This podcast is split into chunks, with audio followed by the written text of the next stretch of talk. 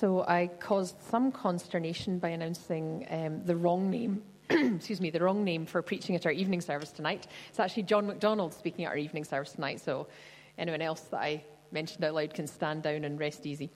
Um, as I said earlier, our minister at the moment, Alistair, is away in Australia and he has arranged for a series of guest preachers for the Sundays where he's not around. But he decided that he wanted to give us all a chance to kind of hear a little bit more from some of the people that and organisations that St George's Tron partners with. If you're around the church at all, you'll know that we've got quite strong links with a number of different organisations.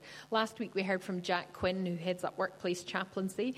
Um, we are also in partnership with folk like Street Pastors, with Glasgow City Mission, and with Bethany Christian Trust.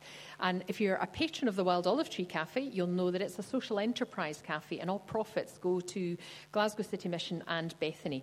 So I'm delighted this afternoon that we've got David McAdam from Bethany who's come along to share with us. And David, you head up a particular project within Bethany, the Connect to Community project. And I'm not going to say any more about it. I'm going to, I'm going to hand over to you because I'm sure you're going to explain it much better than me. So thanks, David. We look forward to your word. Uh, thanks very much, Fiona. Uh, lovely to be with you. And uh, thanks to Bryony and the band for worship. That's great. somewhere along the line, we, Alistair and I have got our wires crossed because I didn't know I was speaking on Connect to Community. and yeah, so that's fine. I'm going to make reference to it. But we're going to go out. But I do want to say thank you uh, for your partnership with uh, Bethany and Connect to Community. Uh, the project is solely about supporting men and women as they leave prison to reintegrate into community. There's a few leaflets lying about. And uh, one of the ways we do that is we hold a group here on a Thursday in the cafe where uh, guys who've been out uh, in prison come together and, and, share lunch and study the Bible together just as a, a way of beginning to build a future. Uh, but it's also a great meeting place for me and other people who are uh, emerging. Uh, seven and a half thousand people are in our prisons in Scotland at any given time, and today, at least 500 of them will be in church in prison. And the vast majority of that 500 won't have been in church before they went to prison. And the vast majority don't go to church when they come out of prison. But it's a huge part of their life while they're in prison. And our project is really primarily connecting those people with living churches who will support them. And uh, you can learn a little bit more from the leaflets around the place. And we do it simply by befriending and mentoring, and that means you can do it and you can be part of it. So if you're not part of the other partnership projects, you can certainly be part of ours. And we'd love you to be. But today, we're going to uh, look at the story in the Old Testament in 2 Kings chapter 5 of Naaman. And the reason for that is I was here on Thursday with the group. And I was thinking, oh boy, I'm here on Sunday and I don't know what I'm going to speak on yet. I wish Alistair had told me it was Connect to Community. And uh, I was queuing up for my coffee there, and I was introduced uh, to someone who's here this morning by the name of Naaman. Uh, he said to me, What's your name? I said, David. And I said, What's yours? And he said, Naaman. I said, Oh, that's great. I think I'll speak on Naaman this Sunday. So if you wonder how a preacher decides what he'll preach on, it's random conversations at the cafe bar. And this is Naaman uh, sitting in the middle here. And uh, he can tell me whether uh, we do his name justice as we look at this story. So if you have a Bible, I think it's page 372. And is the text also on the screen, 2 Kings chapter 5. Great. Let's hear God's word. Now, Naaman was commander of the army of the king of Aram. Aram is what we call Syria today. He was a great man in the sight of his master and highly regarded because through him the Lord had given victory to Aram. He was a valiant soldier but he had leprosy. Now, bands from Aram had gone out and had taken captive a young girl from Israel, and she served Naaman's wife. She said to her mistress, If only my master would see the prophet who's in Samaria, he would cure him of his leprosy. Naaman went to his master and told him what the girl from Israel had said. By all means, go, the king of Aram replied. I will send a letter to the king of Israel. So Naaman left, taking with him ten talents of silver, six thousand shekels of gold, and ten sets of clothing. The letter that he took to the king of Israel read, With this letter I'm sending my servant Naaman to you so that you may cure him of his leprosy. As soon as the king of Israel read the letter, he tore his robes and said, Am I God? Can I kill and bring back to life? Why does this fellow send someone to me to be cured of his leprosy? See how he is trying to pick a quarrel with me. When Elisha, the man of God, heard that the king of Israel had torn his robes, he sent him this message Why have you torn your robes? Make the man come to me, and he will know that there is a prophet in Israel. So Naaman went with his horses and chariots and stopped at the door of Elisha's house. Elisha sent a messenger to say to him, Go, wash yourself seven times in the Jordan, and your flesh will be restored and you will be cleansed. Naaman went away angry and said, I thought that he would surely come out to me and stand and call on the name of the Lord his God, wave his hand over the spot, and cure me of my leprosy. Are not Abana and Pharpar the rivers of Damascus better than any of the waters of Israel? Couldn't I wash in them and be cleansed? So he turned and went off in a rage. Naaman's servants went to him and said, My father, if the prophet had told you to do some great thing, would you not have done it? How much more then when he tells you, Wash and be cleansed?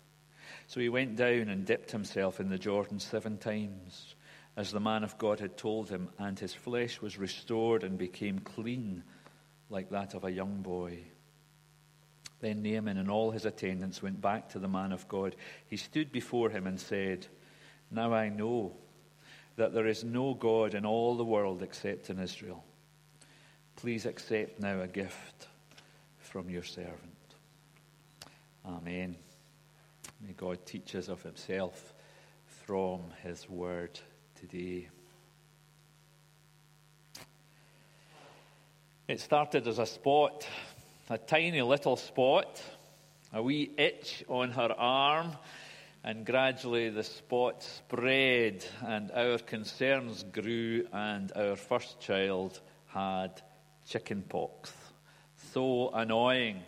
Just when you're getting used to the parenting business, to have some complex thing. Looking at me, you realize I'm talking about something a very long time ago, since uh, my children are now adults.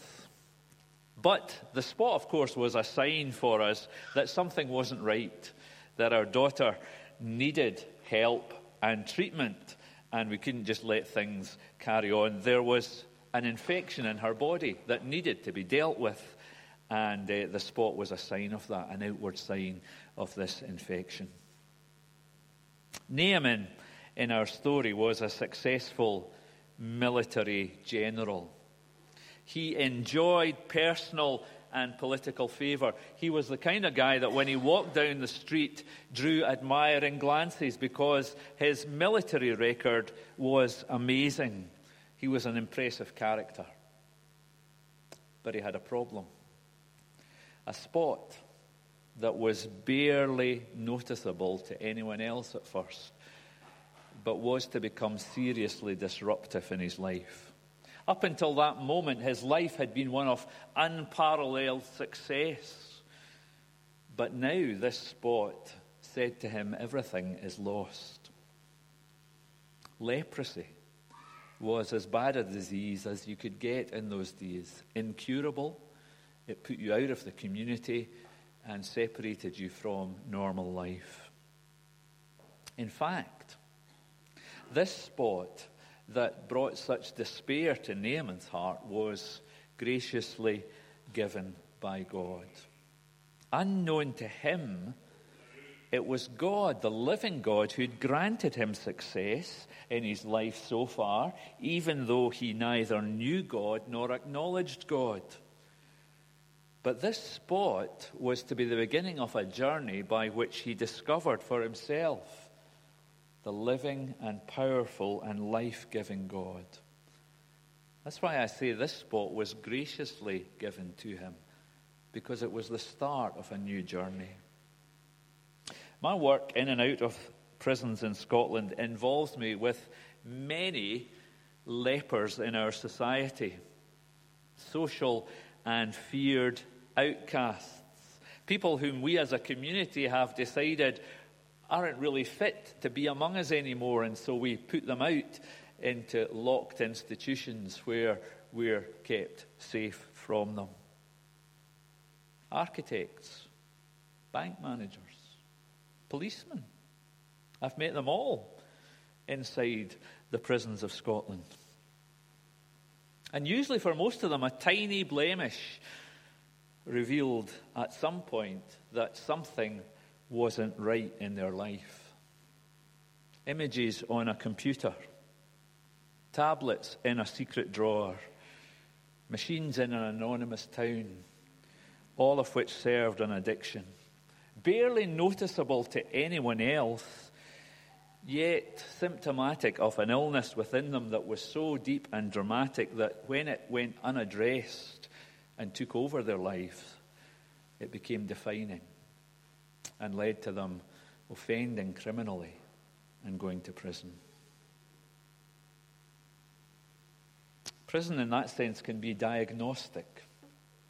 It can show up what the problem in our life is, bring it to the surface, and make us face it. Of course, you don't need to go to prison to have that kind of diagnostic look at yourself. Maybe you're aware of a tiny aberration in your character today. No one else in here can see it, but you're aware that, as Fiona mentioned earlier, however much you try, you keep falling down and failing. The person you want to be, you just don't achieve. And there's something there that holds you back from it. Address it. Don't let it take over your life to the point that it leads you to a place you don't want to be. Take the opportunity today to recognize that even a tiny spot on your character that reveals you're not the person you want to be or were made to be is an opportunity and a call for you to seek God and seek His wholeness. Second thing in the story I want you to see is the feature character, I'm going to call her a nobody humbly serving. She's the hero of the story, but we don't even know her name. If you've ever heard this story before, you've probably heard her described as Naaman's little maid. But her story is a tragic one. The Arameans, Syrians, invaded her land, probably killed her parents, and certainly took her captive. Think of Boko Haram in Nigeria a couple of years ago, who took those 200 girls away from their families as hostages for a couple of years. That's the kind of thing that has happened to this girl. She finds herself torn from home and family and put into forced servitude in another land. She's trafficked as we would say today. And she ends up as the household slave of the military leader of the country that has taken her hostage. She becomes the house help for Naaman's wife. Then Naaman, who caused all this distress in her life, gets leprosy. The temptation of irony in her life must have been very strong to see the man that had caused her such suffering now suffering slowly and silently. She must have been tempted to dance on his grave and laugh as his life began to disintegrate.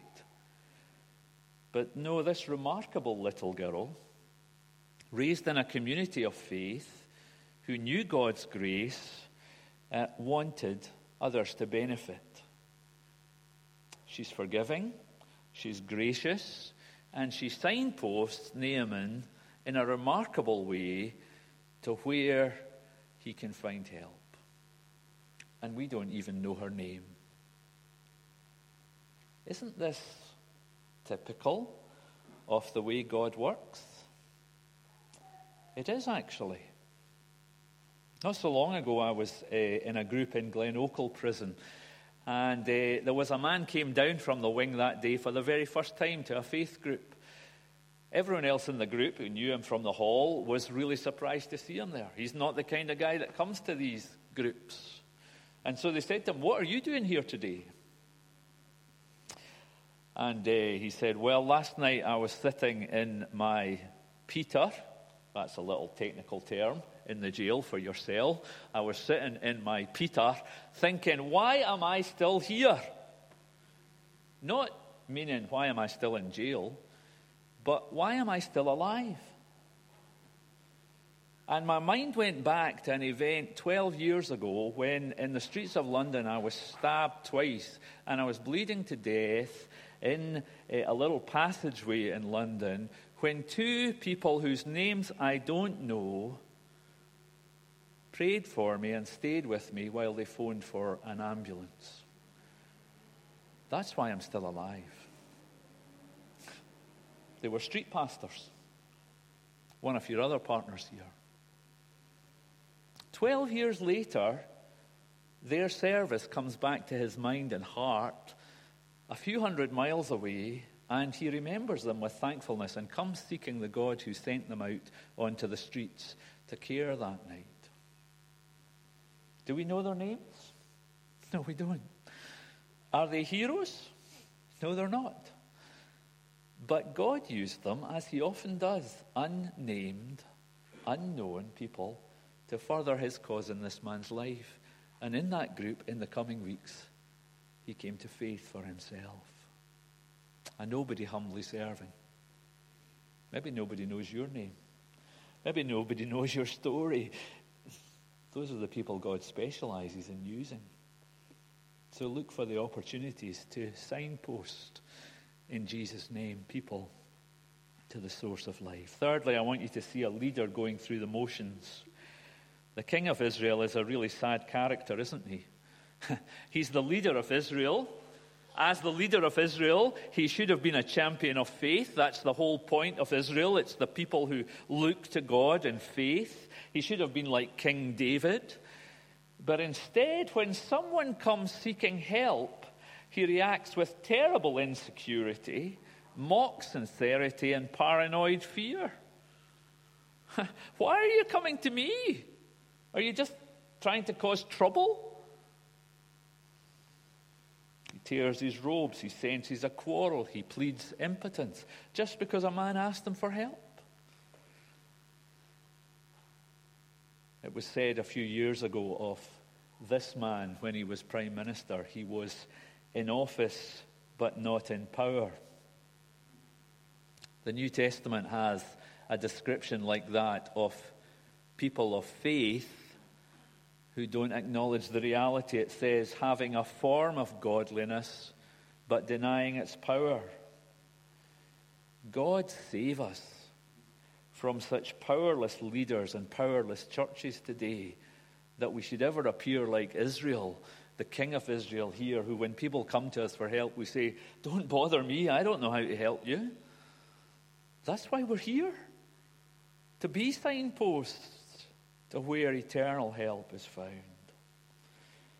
Helpless in the face of human need, clueless in the face of human desperation, faithless in a God starved world.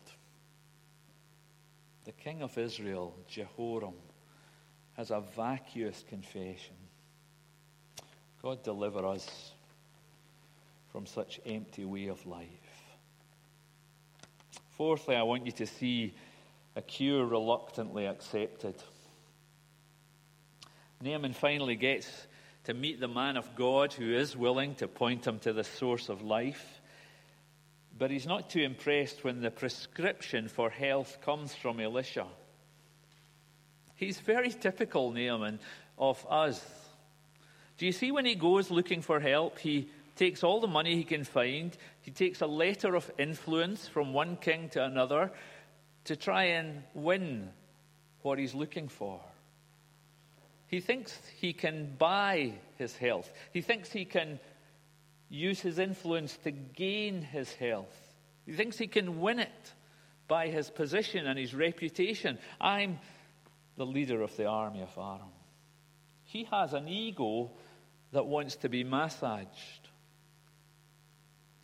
Instead, he finds an offer of help that is humbling, particular, and simple. Humbling. Go and wash yourself in the river. Particular, that dirty river Jordan, not any old river, but that one. And simple. Anybody could do it. Why not do some great thing, he says? Some dramatic thing. Anybody could do that. But once he gets over his ego, he does humble himself. He does believe God's promise. He does obey God's call. And he does receive wholeness. And that's God's way of helping you and me in a nutshell, too. That's the thing about the Bible, that God's DNA comes right down through the centuries. He works in the same way in lots of different generations, and those are all signposts to his great way of working to help you and I today. You see, this story says to you and me it doesn't matter who you are or where you've come from or what wealth you have or what reputation you possess, what influence you carry. God offers health, or as the Bible calls it, salvation, in one way only. It's simple, it's humbling, and it's particular. It's not a trip to a dirty river, but it's humble trust in a despised Savior. Nothing in my hand I bring, says an old hymn, simply to your cross I cling. That's why Jesus said to those who would come after him, unless you become like a little child and do something that even a child can do, ask for help. You'll never enter my kingdom. So God's ways are humbling because they cost us nothing, but they're liberating because they're available to us all. Jesus actually said of Naaman, there were many other lepers in Israel who were not cured, but Naaman was.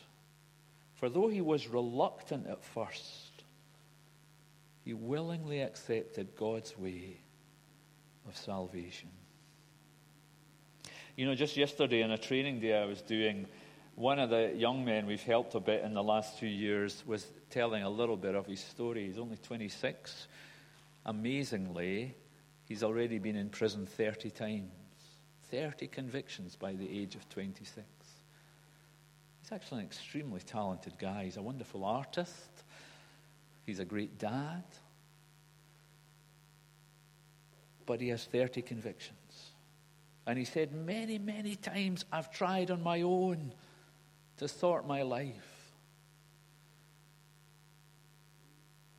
But I couldn't do it. Every single conviction has been committed under the influence of alcohol. He's never been charged sober. What's changed for him now? This is his words, not mine. I recognized that my root problem was not my alcoholism, but my sin. That I was looking to someone and something other than God for my identity and my satisfaction. And doing that, I've now put aside my alcohol. He's part of a little church community in the east end of Glasgow. He's been there for 15 months now, the longest period out of prison ever. He's serving in a church. He's using his artistic skills. How many times have you been trying, trying, trying to make yourself the person you want to be? But here's God's way humble yourself, submit to God's way of saving you. Jesus on a cross. It is a life wonderfully changed that we see in Naaman. He comes seeking a cure for leprosy. He gets so much more. If you go on and read the rest of the chapter, you'll discover he makes a new confession. There's no God but your God. He displays a new attitude. He calls himself a servant. He makes a new resolution I'm not going to offer anything anywhere else. And he shows a new sensitivity of character. May the Lord forgive me. In other words, everything changes. Everything changes. Not so long ago, I supported a young man coming out of prison who has a very violent and intense uh, criminal life. And he became a Christian in prison. And he went to a church and he approached the church in a violent and intense way. So he preached to everybody and he told everybody they were wrong and he, he hadn't shown he hadn't really changed at all. He'd swapped one set of clothes for another set, a criminal set for a religious set. But there was no internal change, and needless to say, after a few weeks, he burned out. You see, it's not an external thing that God comes to change, but an internal thing in comparison with that, last weekend I spent a weekend with a young man whom your minister, Alistair, actually conducted the wedding service of a few weeks ago. And I was with him on last weekend when, for the first time in his life, his 14 year old son was allowed to stay with him overnight. He's never been considered safe enough for that to happen. But now, with a fresh heart and a fresh attitude, his family's attitude to him has changed. The authority's attitude to him has changed. He's humble, he's thankful, he's appreciative, he's generous. That's an internal change. And it is worth a clap, yeah. Let me conclude with two simple applications. I want you to see that in Naaman's life, it was the presence of a suffering servant in his life that brought him salvation. This little girl had suffered and she served and she signposted him to where he could get help. And that's how you find salvation and wholeness as well. The presence of the suffering servant in your life. Jesus left his Father's love voluntarily what pain he suffered.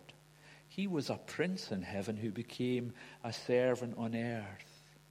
He reigned in heaven, he served on earth, and he became the suffering servant when, on your behalf, he bore the pain of all injustices, all crime, all sin, and he did that for your healing. And he suffered that you might be saved that, like Naaman, you might know what it was to be fresh as a newborn baby. That's how it describes Naaman. And that's what he gives us. Countless second chances, as we sang, but more than anything, new life. But then I want to say this also to you that you living in the likeness of Jesus, like Naaman's little girl did, will make you useful to God and transformative for others. When you, in the likeness of Jesus and in the pattern of this little girl, become a suffering servant in the lives of others, God will use you. Let me tell you two stories. About 15 years ago, eh, I was a pastor in Port Glasgow, and we had a little girl used to come to our church on a Sunday. She was from a distraught and disintegrating home. Her father was an alcoholic and he was put out of the home. After a few months, he had managed to get his life in order and he had access to his little girl, who was eight at the time, for a day, and it was a Sunday. And he asked her, What would you like to do? It's Daddy's day. Will we go to McDonald's? And she said, Daddy, I always go to church on Sundays. He'd never been to church, but it was his day to be with his daughter. This little girl who'd suffered the breakup of the family home dragged her dad along to our church. And God met him that day. Today, He lives in Sydney. He leads an organization like Glasgow City Mission responsible for feeding two and a half thousand people on the streets every single night of the year. How did that happen? A little girl told her dad, You're coming with me to the one who gives me joy. She, that little suffering girl, led him to Jesus. Or what about this man? Some of you may know him uh, by the name MP3. He's a rap artist. He lives in Cumbernauld. He's also a Christian. He does a lot of work in our prisons in between his other job as an engineer of some kind. Mark Pawson is also from Port Glasgow. When he was 16, he was going out with a little girl from a Christian family when, for the first time, he got arrested and held in the police cells for the night. Mark was from a disintegrating home, too. And in the morning, he phoned his girlfriend and he said, Oh, I got picked up last night. I'm in the. Uh, come and get me. But whatever you do, don't tell your dad. He'll hate me. Well, like all wise girls, the first thing she did do was tell her dad. And she took her dad along in his car to pick up Mark from the police station. And they took him home for breakfast. And he sat down with her dad for breakfast a fearsome thing. And her dad said to him simply, Mark, I don't know why you were in police custody last night, and I don't know very much about you, son, but I want you to know this that in this family, there's enough love to get you through whatever you're going through. Because this is a house where Jesus dwells, and all are welcome here. Well, that man became his father in law and Mark himself is now the father of three lovely girls. And his experience of leaving love, of receiving love in a time of crisis from a suffering dad who wasn't too sure who his little girl was going out with, has transformed him into one of the most effective evangelists in our prisons in Scotland today. He's in Addiewell prison every Wednesday night with prison fellowship. You can do that. Where God places you, you can do that. We've had the privilege of hosting a Syrian refugee in our family home the last few months. That's a wee bit, you know. We've had to think about what we watch on the telly so that he can watch what he wants. It's been mildly irritating at times in our empty nest to have another young person back in the house. But this story inspired us that we too could maybe connect with a Syrian and see his life change. You maybe can do that. But wherever God puts you, in this cafe, on the streets, meeting people coming out of prison, God can use you to point others to the source of wholeness and salvation that's Jesus. Let's pray together. Heavenly Father, thank you for the story of Naaman. Thank you that it points out so much of your character to us, your ways of working. Thank you that it encourages us that no, nobody knows our name, you might use us. But most of all, thank you that it shows us that you're a God who gives life and wholeness. We come seeking that for each other now. Be real to us. Give us the courage to humble ourselves and accept your way of salvation for us, even Jesus. Hear us as we pray for each other now. Those round our table, to our right, to our left, you know our needs. Speak to us as we wait upon you and worship now. In Jesus' name, Amen. Thank you, David. We're going to bring our service to a close just now, so let's stand and respond together through song.